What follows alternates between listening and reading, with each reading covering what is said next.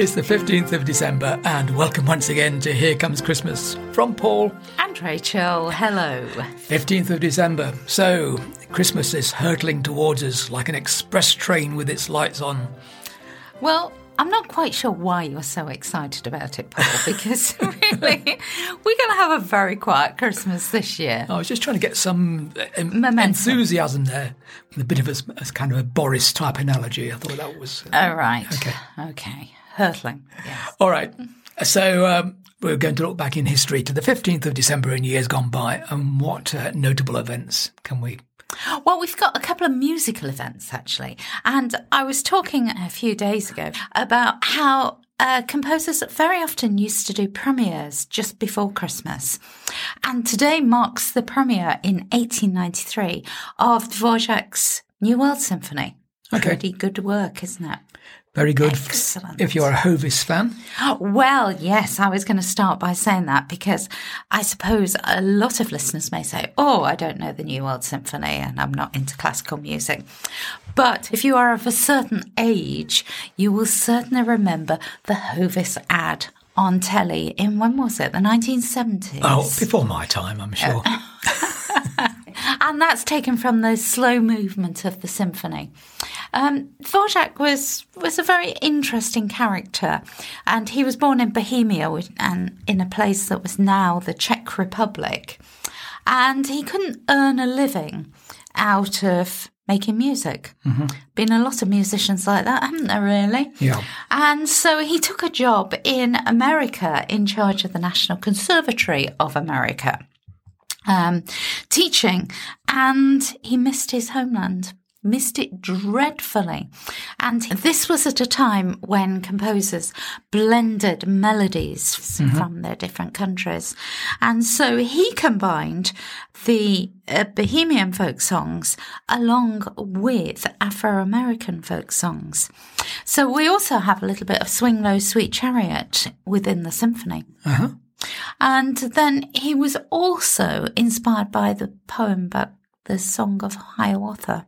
Right. So he uses some Native American ideals in there as well. Good mix of cultures. Yeah, absolutely. It's a really cool work. I think he would be pleased to have his classic FM royalties these days. It seems to be played every day on there one way or another. Yes.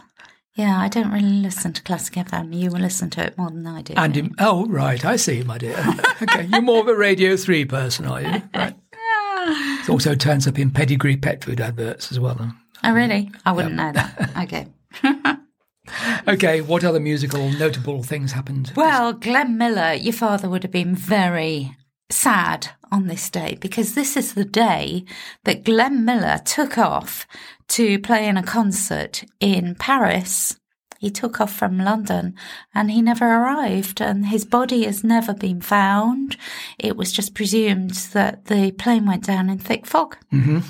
Um, so he was he was a cool chap as well. Wasn't He he, was a bit- musician. You may not realise how popular he was. He, he had, in the space of the four years, early four years of the war, he actually had 16 number one record releases and and about 64 top 10 entries altogether. So his hits were more numerous than the Beatles or Elvis um, put together.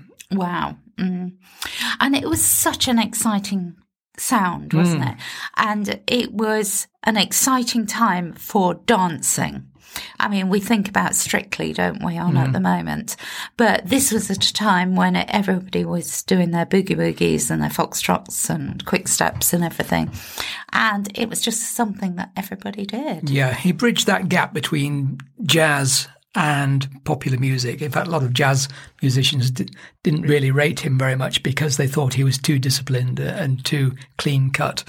Um, but that was part of his success. He had he was really very disciplined with all his musicians, and they rehearsed them like crazy to get this sound. And uh, he found this very unique sound, didn't he, of blending a clarinet with the lead saxophone, um, and harmonizing his other saxophones in the section in a very tight cluster. That was really what gave him his unique sound. Everybody knew a Glenn Miller tune when they heard it straight away. It's a lovely film, isn't there, with James Stewart? Apparently, a complete work of fiction, so I understand. Oh, is that? Yeah. Oh, you're, you're such a downer. anyway, Anyway, uh, we've got we've got a bit of big band music, haven't we? we have. This is hilarious. so, we once had a dog called Trevor A dog called Trevor. Just note, note that, people. who was a lovely Airedale. He came from the RSPCA in Leicester. So, in a musical sense, what was special about Trevor? Ah, right. We decided that we would write a musical about Trevor being in the stable at the time when Jesus was born. Yes, we were desperate for an, a new take on the Nativity story. So we thought, what hasn't been featured? How about an Airedale dog? so uh, this school in Leicestershire put on this production for us, and we, it was a all singing, all dancing affair. And we finished the whole show with a song that we called Trevor's Finale. And the goal was to try to get the lyrics of every other Christmas carol we knew into the lyric. It is quite mad, isn't it? So this is a big band production. It isn't exactly Glenn Miller, but uh, of Trevor's finale with children from the production. Here we go.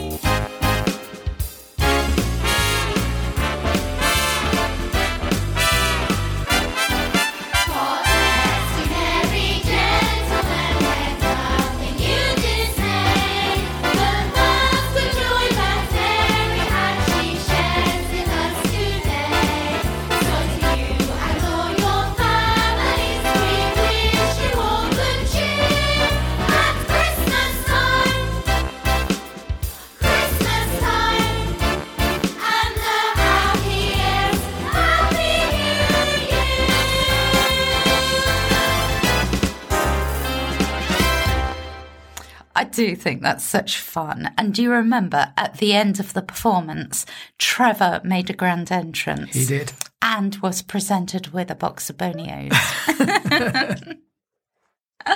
Okay, well, moving on. We've now got a poem which is a bit of an ode to the Christmas dinner. So we, of course, will be enjoying our vegan Christmas nut roast or something along those lines. But for those of you with a more traditional bent on Christmas, uh, the problem is, what do you do with all that turkey over the 12 days of Christmas? Here's a few ideas from Colin and Hazel. 12 Days of Turkey.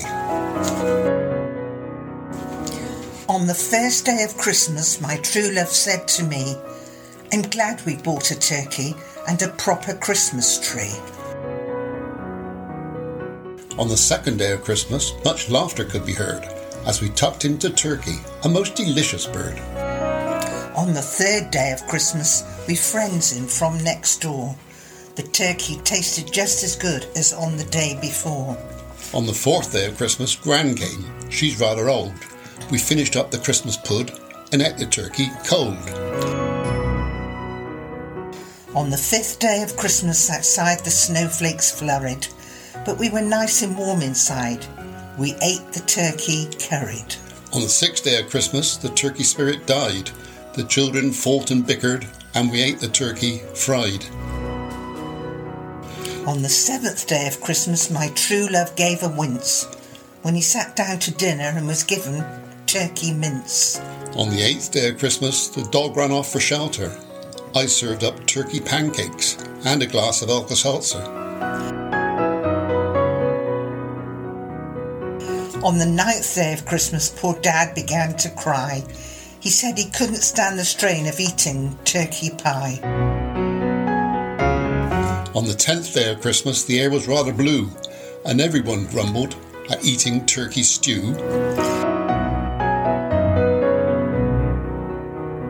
On the eleventh day of Christmas, the Christmas tree was molting, mince pies as hard as rock, and the turkey quite revolting. On the twelfth day of Christmas, at last Dad smacked his lips. The guests had gone, the turkey too.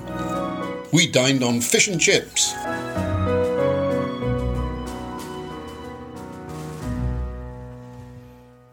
Oh, thank you, Colin and Hazel. Right, we're going to talk about building a business in 2020. Mm-hmm.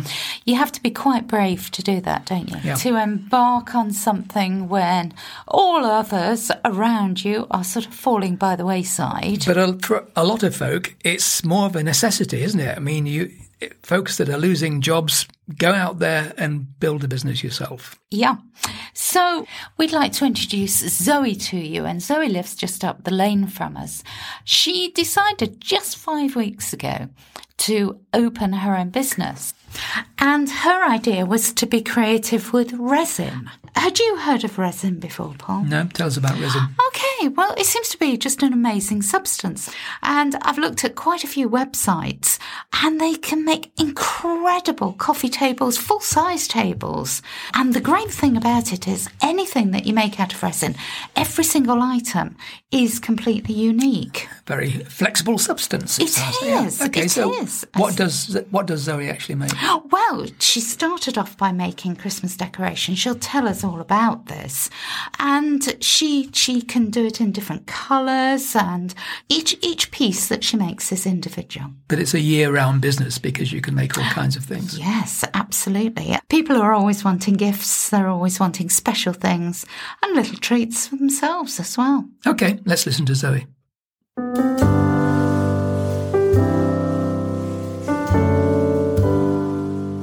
I've always been a creative person, so it was it was just kind of finding a bit different that's not too saturated out there. So I came up with with the resin idea, and it's actually my boyfriend that named it Wrangle Resins. And it's a perfect name, isn't it? So we should actually say that you're on the Wrangle, very close am. to where we live, just above Compton Martin. And we were just saying that we have the most magnificent view in the world, don't we? We really do, and I mean you can't you can't complain doing something you love, being creative, and looking over Chew Valley Lake every day. I mean it's lovely. I I just love creating new things. Um, so so resin comes in sort of a, a liquid form. It sets hard like a plastic. So I make all sorts from it. Um, I started off with Christmas decorations, obviously being very timely, sort of starting in November. I make coasters, serving boards, little kind of stocking fillery type gifts of you know dinosaurs and lions and all sorts um and and little signs as well so kind of like home signs or family signs or everything i do um can be customized It's lovely though, isn't it? Because I think a lot of people have got very lazy over the lockdown and have just gone to Amazon for everything. So, so to find something that is completely unique is quite a rarity, isn't it? yeah and and with the the nature of resin it's very very difficult to recreate something twice the thing i do is is a one of a kind piece really just due to the nature of resin i mean it it sometimes it works in your favor sometimes it's really against you Have you got a website? I have got an Etsy page. Um, I don't have a have a, a dedicated website myself, but I have got an Instagram, a Facebook, uh, and an Etsy shop. So, So, what would people put in to find you? um, so Wrangle Resins is is my name. Um, it's slightly different depending on on which uh, platform you're on, but but if you're on Etsy, it's just Wrangle Resins, all one word, uh, capital W and capital R. Um, Instagram, it is Wrangle underscore Resins. Wrangle Resins should hopefully find me. So, people listening could be listening anywhere in the world, and they could be thinking 2020 has been just the most dreadful year ever. And I need to do something with myself. How easy has it been for you to set up an online business like this? it's it's it's had its challenges as you can probably imagine um but in the same way it has been fairly easy i think with with social media and the internet nowadays you can do pretty much everything from from your home so i sat down just on a saturday afternoon and, and just in that saturday afternoon i'd managed to set up my facebook my instagram and my etsy shop People who could have lost their jobs, it's possible to have an idea and go with it. And as you said, set up all your social media stuff during an afternoon. And Yeah. for them, if they've got that dedicated time, then they can go with it and create it even faster than you when you're holding down a full time job.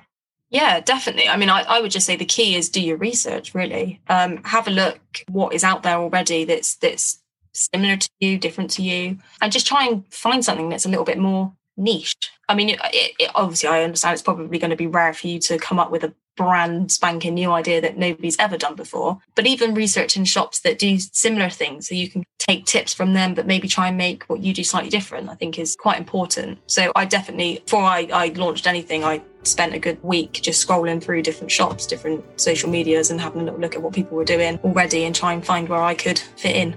But we have got that time, haven't we? Most people are going to have time off over Christmas and Yeah. they can really start thinking and perhaps planning what they'd like to do with 2021. Yeah, definitely. And I, I, I mean, it was daunting, like it would be for anybody to kind of actually put what you do out there and see if people would, would want to buy it. I mean, it is it is daunting, but at the same time, that feeling when you get a little sale. I mean, Etsy makes this amazing cha-ching sound. So when, that goes, I, I do a little dance around the living room.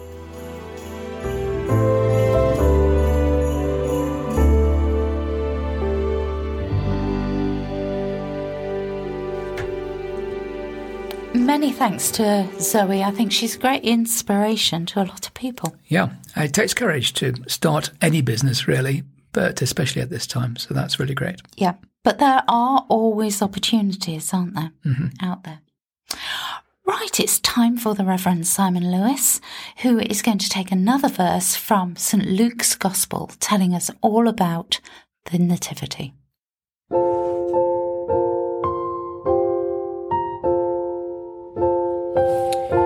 Today's reading is verse 11 of chapter 2, a statement of hope, but not just for the shepherds. To you, a Saviour was born. The question I ask is what is the word that tells the shepherds what the good news is? Is it what you thought yesterday? Why is this word good news? Here's my take. Yesterday, I talked about the difference between wishing, about us trying to control what is happening around us and not being able to, and hope, trusting in promises made and being fulfilled because of letting go of our need to control everything. To you, a Saviour was born. The shepherds had heard from childhood that God promised to send a Saviour to set their nation free. This was the promise of the scripture, and now in front of them was an awesome wonder an angel with precisely the answer to the promise. Put two and two together, and who would not be shaken to the core and start remembering what you have been taught? Wow, has it really happened? Are we going to be saved? People of faith seek to have their hearts ignited with the fire of spirit. The shepherds on that hillside on that night were no different. A child is being born who is going to be our Saviour, going to save us.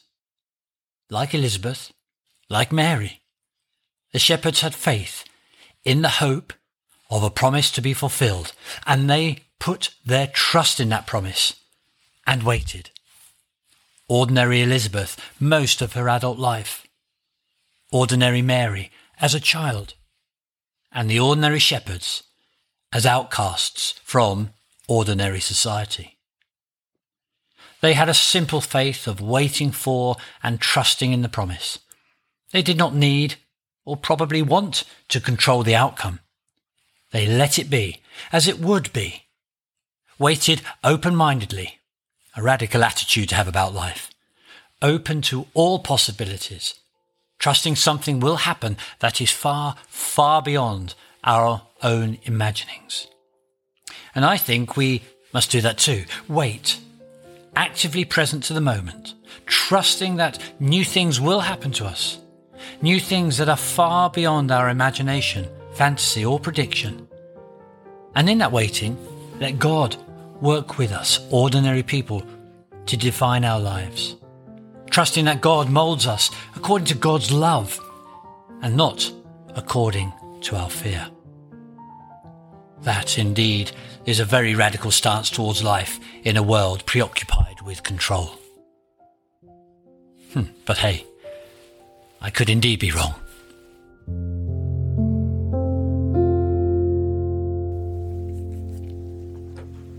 Thanks to Simon. And that's all for today. Uh, we've got to nip off down to the post office now. To post some Christmas cards. Yeah, absolutely. uh, which reminds me, Yes. what did the Christmas card say to the stamp? I don't know, Paul. What did the Christmas card say to the stamp? He said, Stick with me and we'll go places. oh, I'm sorry, they get worse, don't they? Yes, they do. Right. Okay, folks, thanks very much. Love you and leave you, and we'll see you tomorrow. Okay, bye for now. Bye bye.